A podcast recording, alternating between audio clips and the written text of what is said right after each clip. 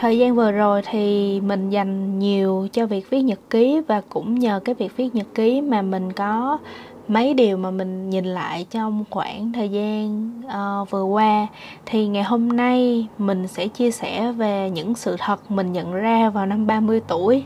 Thật ra là những cái điều này mình đã được nghe từ năm 15 20 tuổi rồi, nhưng mà phần nào đó cũng cảm thấy chưa có được thuyết phục cho lắm. Cho nên là năm 20 tuổi thì mình sống theo kiểu hơi khác. Nhưng mà bây giờ thì khi mà nhìn lại thì mình thấy là wow, những cái điều này thật sự rất là đúng đắn.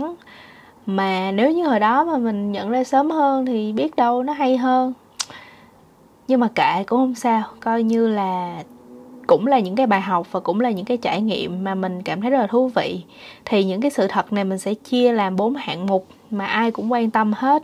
Và gần như bốn hạng mục này là bốn hạng mục mà mọi người khi đi xem bói thì ai cũng sẽ hỏi là bây giờ muốn xem về ờ, công việc hay tình yêu hay gia đình hay là về cuộc sống linh tinh. Cho nên là đây là sẽ là một tập chia sẻ về những sự thật nhận ra vào năm 30 tuổi ở bốn hạng mục là về công việc, về tình yêu, về gia đình và về cuộc sống. Ok, mình bắt đầu với công việc tại vì à, mình nghĩ là ở cái lứa tuổi của mình thì công việc đang là cái sự ưu tiên hàng đầu. Mà vì vậy cho nên là mình dành nhiều thời gian trong ngày nghĩ về công việc hơn tất cả những cái thứ còn lại.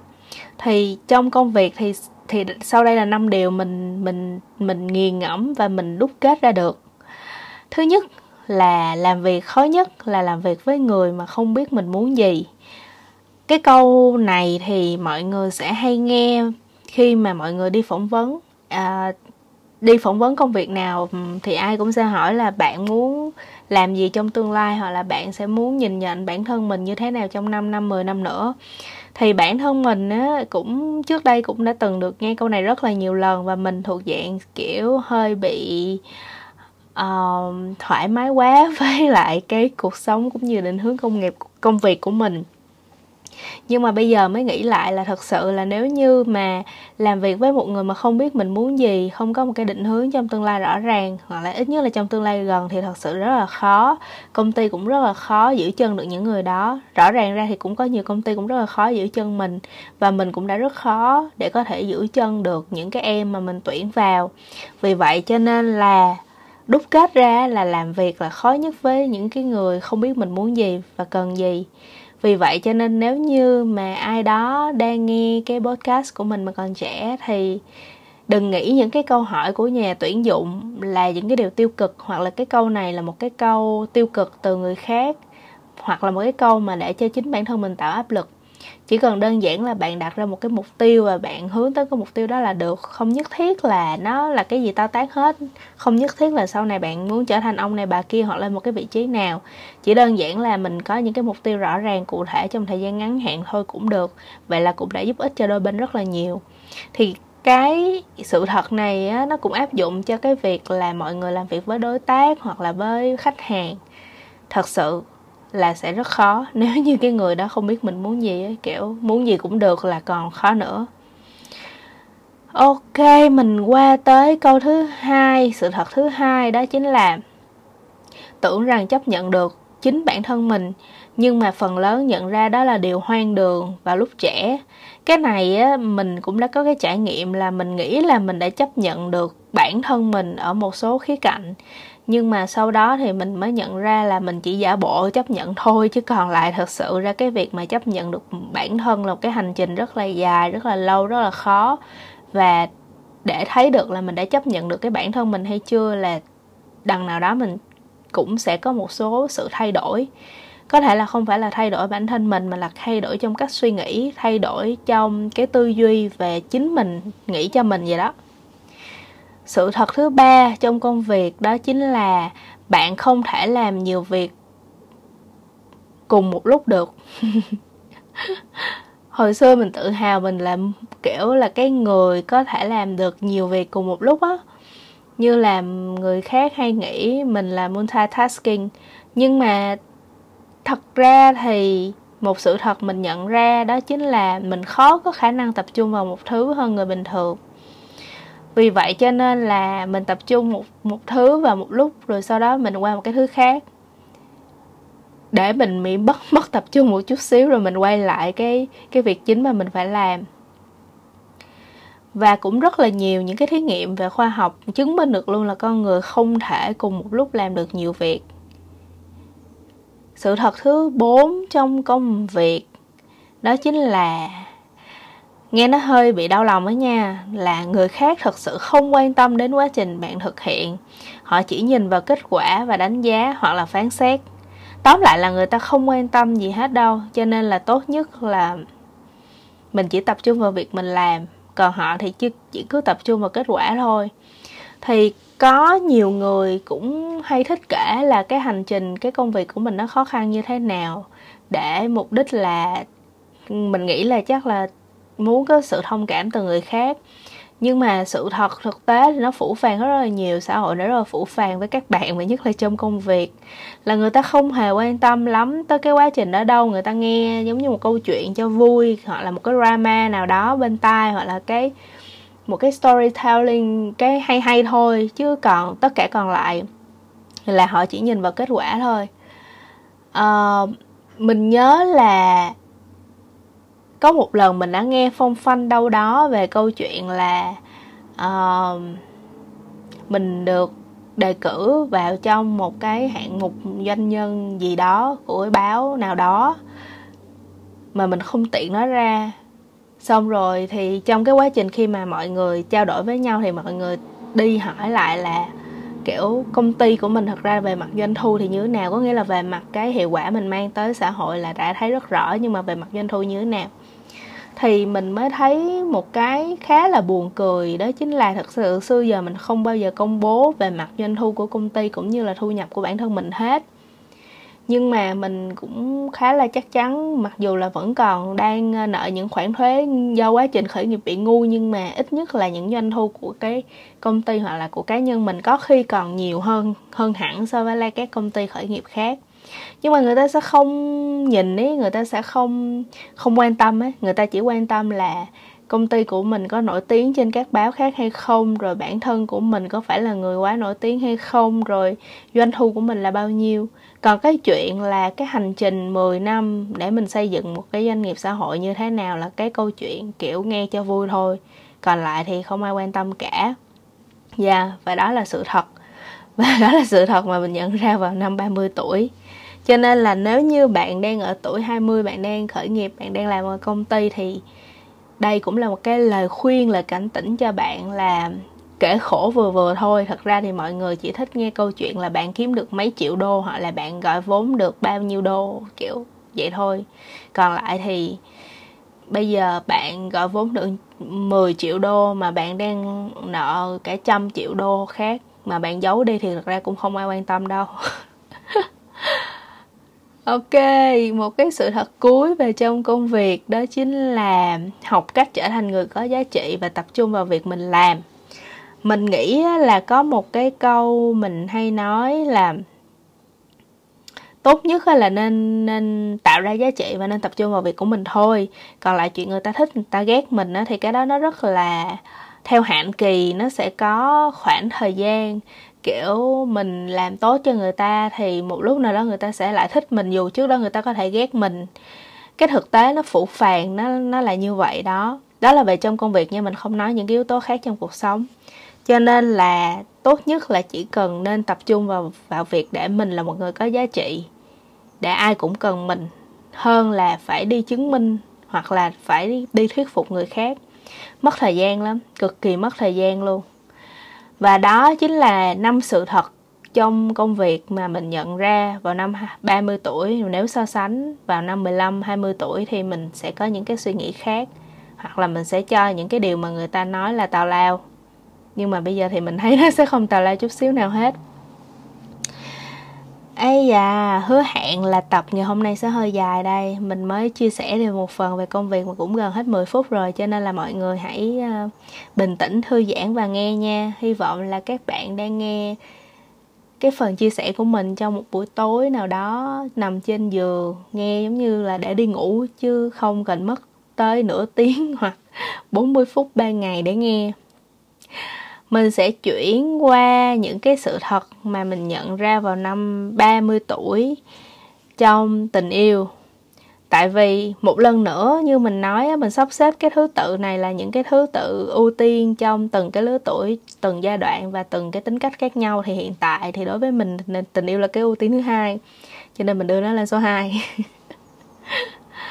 rồi, bài học và sự thật đầu tiên mà mình nhận ra đó chính là yêu người khác thì dễ yêu chính mình mới khó. Wow um, hồi xưa lúc mà nghe ai nói là thôi yêu chính mình đi hoặc là như cái kiểu như thôi chăm sóc bản thân mình một chút nha.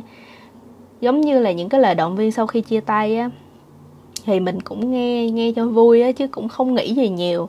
Nhưng mà càng ngày thì lại càng thấy là đúng thật á, là yêu một người khác thì rất dễ, nhưng mà để yêu được bản thân mình là siêu khó luôn.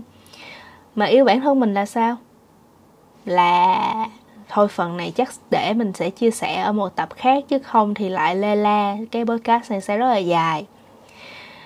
Ok, và sự thật thứ hai trong chuyện tình yêu mà mình nhận ra vào năm 30 tuổi có thể là mình sẽ không nhận ra điều này năm mình 15 hoặc 14 tuổi hoặc là 20 tuổi. Đó chính là yêu hoặc là không yêu. Chỉ có hai trạng thái cảm xúc đó thôi.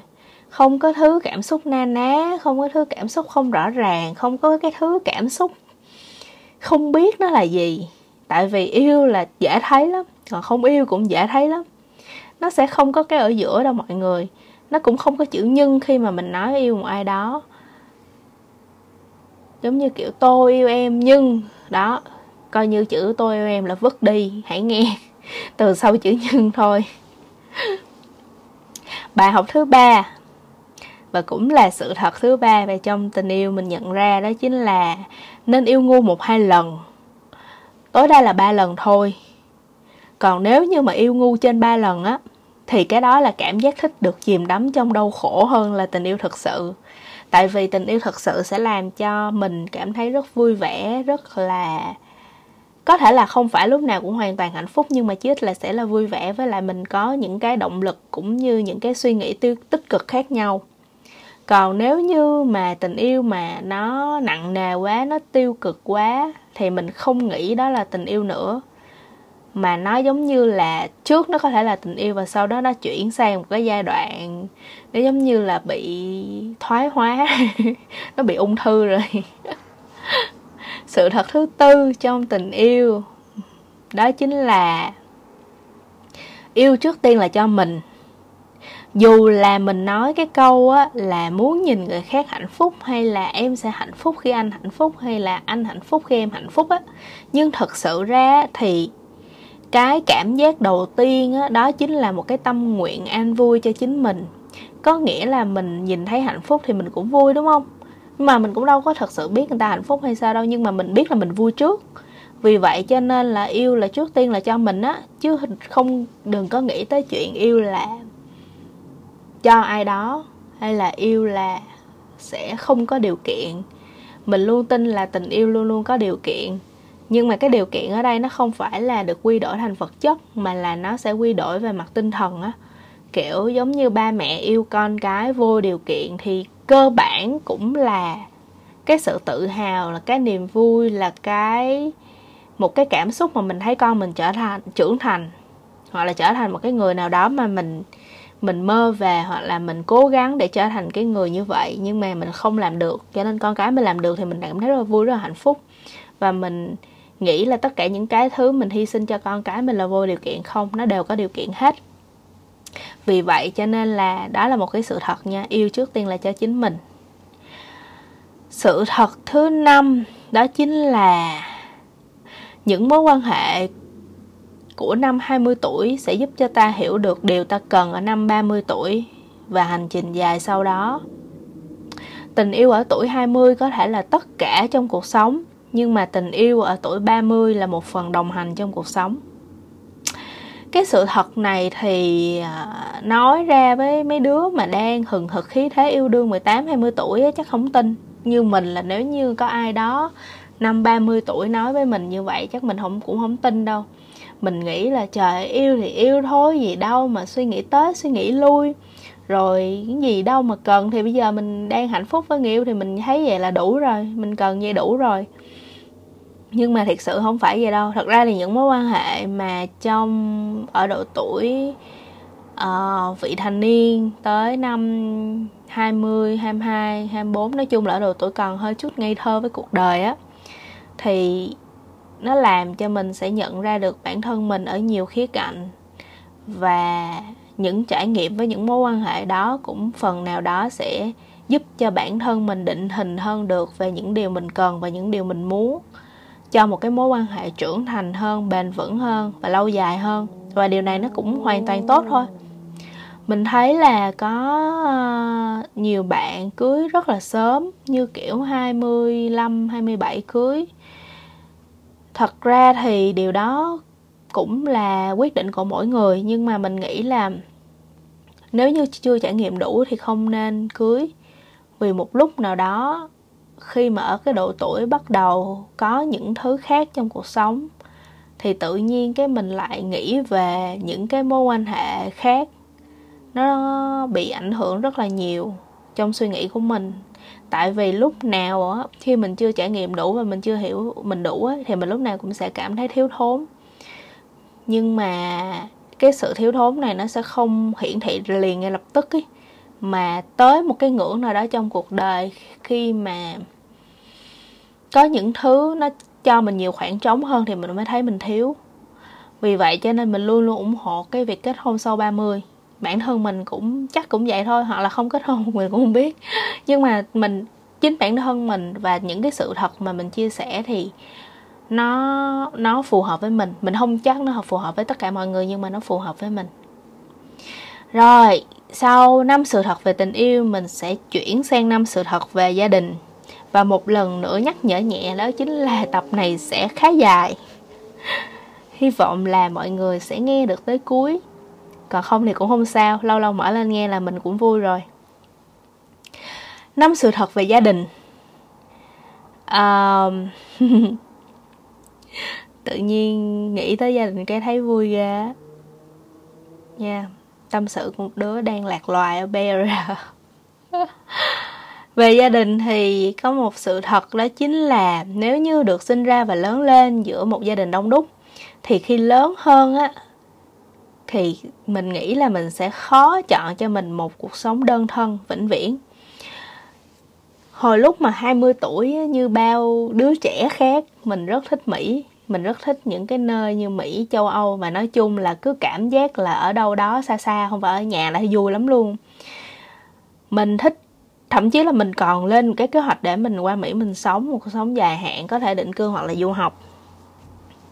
Nhưng mà khi mà ở độ tuổi này rồi trải qua một cái sự cố không mong muốn nhưng mà khá thú vị đó chính là ở tâm dịch của thế giới vào cái thời điểm này, thì mình mới nhận ra một điều á là cái gì gọi là bản chất và đi ăn sâu vào trong ký ức tuổi thơ rồi nó sẽ khó thể nào mà nó có thể ra đi trong ngày một, ngày hai được. Và mình phải thừa nhận là mình thích một cái cuộc sống có người xung quanh, có đông người, có những mối quan hệ hàng xóm, bà con, láng giềng. Có thể hỏi những câu khá là vô lý và lâu lâu thì với nhiều người sẽ nghĩ đó là tộc mạch, nhưng mà bây giờ mình mới thấy đó là cái điều dễ thương, rất là dễ thương ở Việt Nam. Thì à, ở đâu thì quen đó thôi. Mình nghĩ là nếu như các bạn sinh ra và lớn lên trong một cái gia đình ít người hơn, neo người hơn, hoặc là không ở chung dạng giống như có hàng xóm láng giềng, giống như hồi xưa mình được nuôi dưỡng á thì chắc là lớn lên sẽ khác, sẽ cảm thấy rất là thoải mái với cái cuộc sống độc thân hoặc là cái cuộc sống mà đơn thân là mình chỉ thích ở một mình. Nhưng mà bản chất là mình được sinh ra và lớn lên giữa một tập thể như vậy thì rất là khó để có thể chối bỏ nó. Mình không biết là cái cảm giác này có thể khác đi vào năm 40 hay không hy vọng là năm 40 mình vẫn có thể ngồi nói nhảm như vậy được. Lúc đó mình sẽ tự đánh giá lại nhưng mà đây là cái sự thật mình nhận ra vào năm 30 tuổi có có nghĩa là bây giờ. Sự thật thứ hai về gia đình đó chính là yêu thương và giúp đỡ gia đình là việc nên làm nhưng mà trên hết thì cần tự lo được cho bản thân mình trước khi chăm lo cho người khác. Uhm, mình nghĩ là điều này nó giống như là cái cái um, cái bài chia sẻ trên máy bay á, có nghĩa là trước khi mà bạn um, trước khi mà bạn muốn kéo cái bình thở oxy cho người kế bên hoặc người đi cùng hoặc là trẻ em đi cùng thì đầu tiên là bạn phải phải thao tác uh, xử lý cho bản thân mình trước. Thì nhiều khi có những cái suy nghĩ về chuyện là phải giúp đỡ gia đình nó nó nó quá lớn, nhất là trong cái văn hóa truyền thống mà về thuần về gia đình người Á Đông hoặc như người Việt Nam của mình á. Thì nhiều khi cái mình lo cho người khác quá, cái mình quên đi lo cho bản thân mình. Thì đây là điều mà mình học được và cũng như đây là sự thật mà mình nhận ra được. Và từ khi mình nhận ra sự thật này, mình sẽ cảm thấy rất là thoải mái, dễ chịu hơn rất là nhiều. Có nghĩa là mình sẽ không cảm thấy tội lỗi khi mà mình chăm sóc bản thân mình nữa. Mình sẽ không cảm thấy tội lỗi khi mình mua cái gì đó nó mắc tiền cho mình trước khi mình lo cho gia đình của mình. Sự thật thứ ba cũng liên quan tới sự thật số 2 luôn và cũng nằm trong cái hạng mục là về gia đình. Đó chính là đừng để mối quan hệ gia đình thành sự ràng buộc vô thức đi cùng với chữ trách nhiệm mà vô tình lại hoàng gông vào cổ mình. Có nghĩa là mối quan hệ gia đình thì cũng là một trong những mối, mối quan hệ của bản thân mình.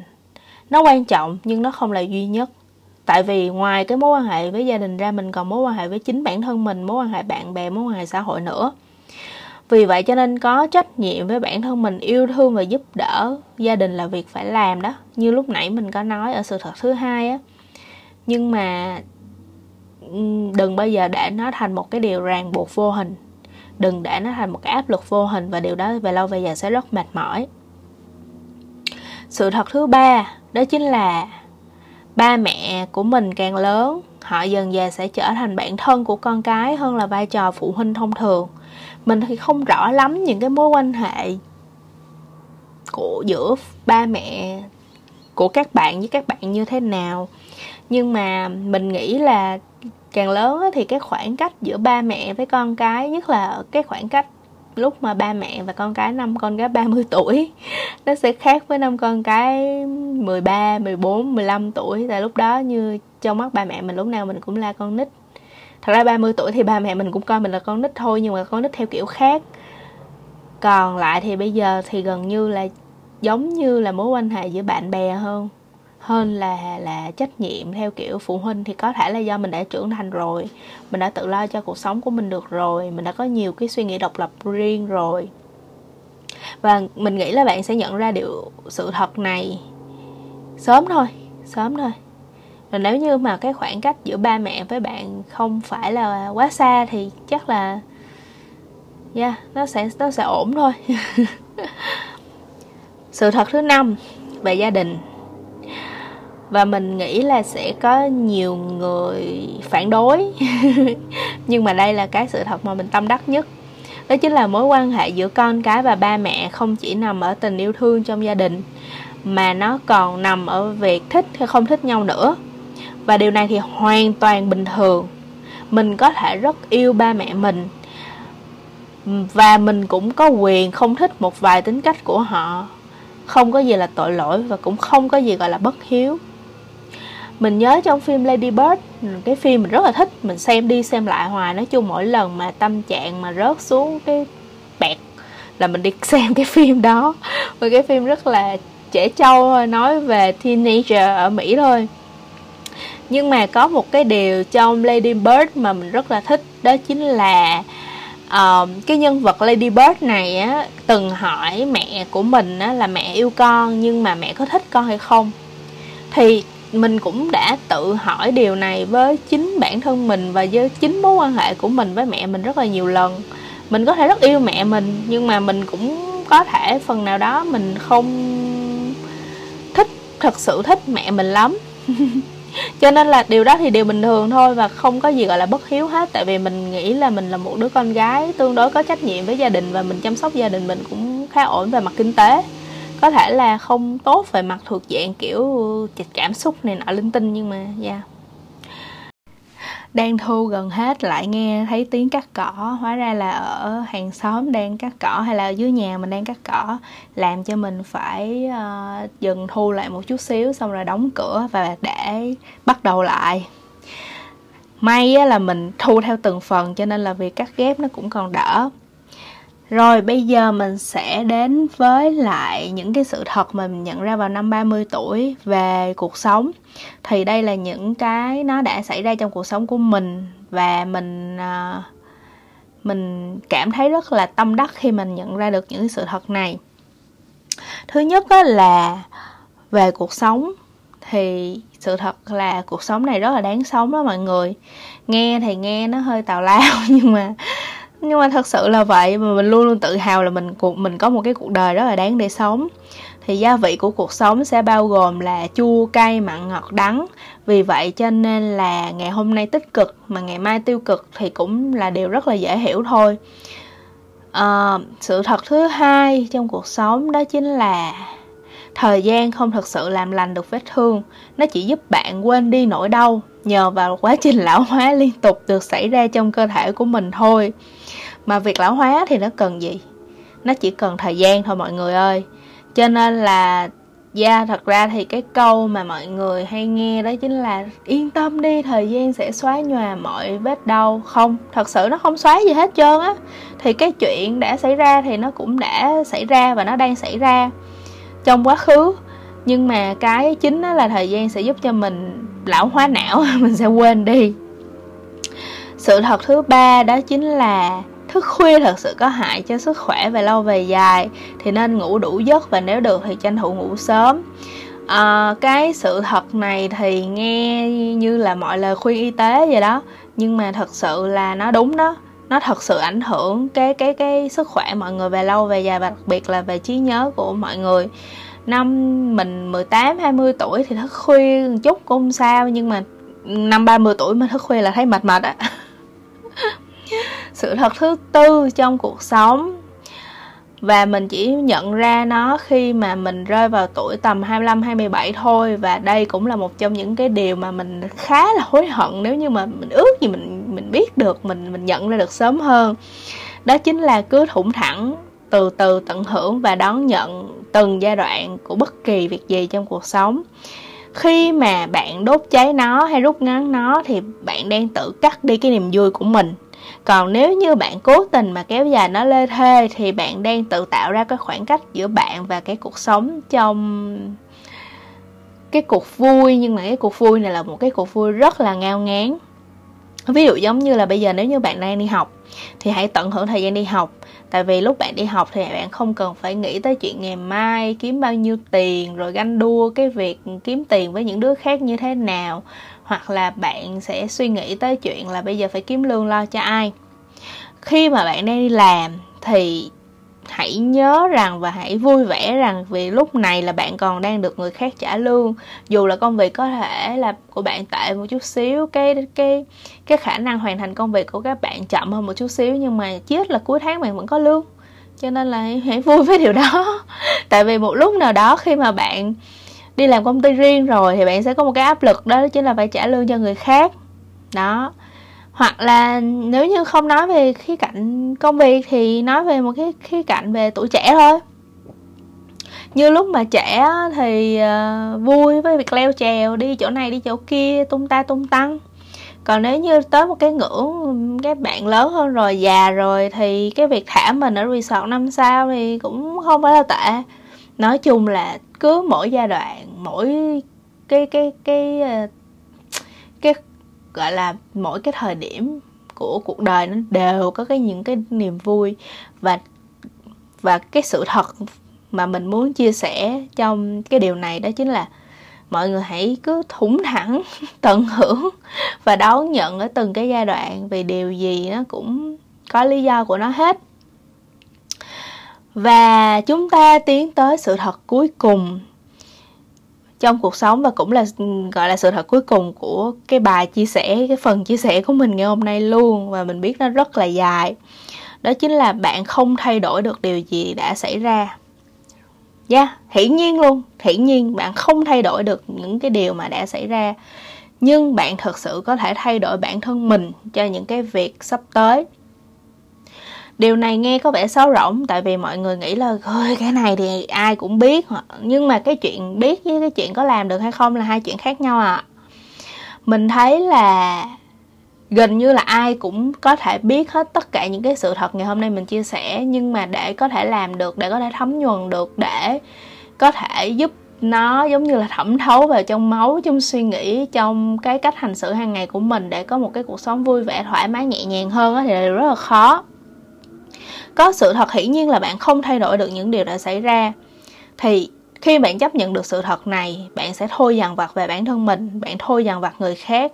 Bạn thôi tự hỏi những câu hỏi rất là vô lý về những chuyện đã xảy ra và đi tìm câu trả lời cho cái điều đó. Khi bạn chấp nhận sự thật, thì bạn sẽ thay đổi chính mình. Vì vậy cho nên là bạn có thể sẽ thay đổi bản thân mình cho những việc sắp tới một cái ví dụ rất cụ thể luôn, đó chính là bạn không thể thay đổi được việc bạn đã chia tay người yêu. Dù là yêu sâu đậm tới mức nào đi chăng nữa, giữa hai người có bao nhiêu kỷ niệm, thậm chí đó là một mối quan hệ hôn nhân, có ràng buộc bởi pháp luật đàng hoàng, thậm chí có con với nhau cũng được. Nhưng một khi đã đi đến ly dị thì bạn không thể nào thay đổi được những điều đã xảy ra. Bạn không thể nào mong ước mọi thứ nó quay lại được từ đầu đâu, không bao giờ. Nhưng mà cái có thể thay đổi, đó chính là bạn thay đổi được bản thân mình cho những việc sắp tới giữa hai người ly dị hoặc giữa hai người đã chia tay hoàn toàn có cơ hội để có thể quay lại làm lại được tất cả mọi thứ nhưng không phải là làm lại từ đầu mà làm lại cùng với nhau ở cái giai đoạn mà hai người gặp lại nhau. Yeah, cho nên nếu như nếu như bạn nhận ra được những cái sự thật mà mình chia sẻ của ngày hôm nay mỗi cái năm đều từ trong công việc, tình yêu, gia đình và cuộc sống. Thì khi mà bạn đã nhận ra được sự thật rồi, bạn chấp nhận ra được những cái sự thật giống như hiện tại mình đã chấp nhận được nó và mình chia sẻ ra được, thì mình nghĩ là cuộc sống này nó sẽ dễ thương hơn bao giờ hết, nó sẽ nhẹ nhàng hơn, nó sẽ vui vẻ hơn rất là nhiều. Phần chia sẻ của mình đến đây là hết rồi. Đây là cái câu mà mình hay nói với con cháu, con bé con bé đang ở chung với mình. Nó có một cái từ hết rồi nghe dễ thương kinh khủng luôn mà mình không bao giờ bắt trước được. Tại vì mình 30 nó mới chưa tới 3 tuổi. Gấp nhau có 10 lần, kiểu cách nhau 10 lần mà cái độ dễ thương nó cách xa cả ngàn dặm luôn. Nhưng mà mình rất rất vui nếu như mà bạn nghe hết podcast ngày hôm nay của mình nghe mình tám nhảm luyên thuyên mình uh, hy vọng là bạn sau khi nghe xong bạn có chút hơi xíu thời gian để ngồi lại với chính bản thân mình cũng viết ra những cái điều mà bạn nghĩ năm 20 tuổi và những cái điều bạn thấy ở những năm 30, 40 tuổi chẳng hạn để mình có thể so sánh được cái quá trình phát triển của bản thân. Mỗi ngày trôi qua mà thấy được cái sự phát triển của bản thân cũng là điều rất là hạnh phúc rồi á. Ok, chúc mọi người sống vui, sống khỏe, sống an toàn trong mùa dịch bệnh nha. Bye bye.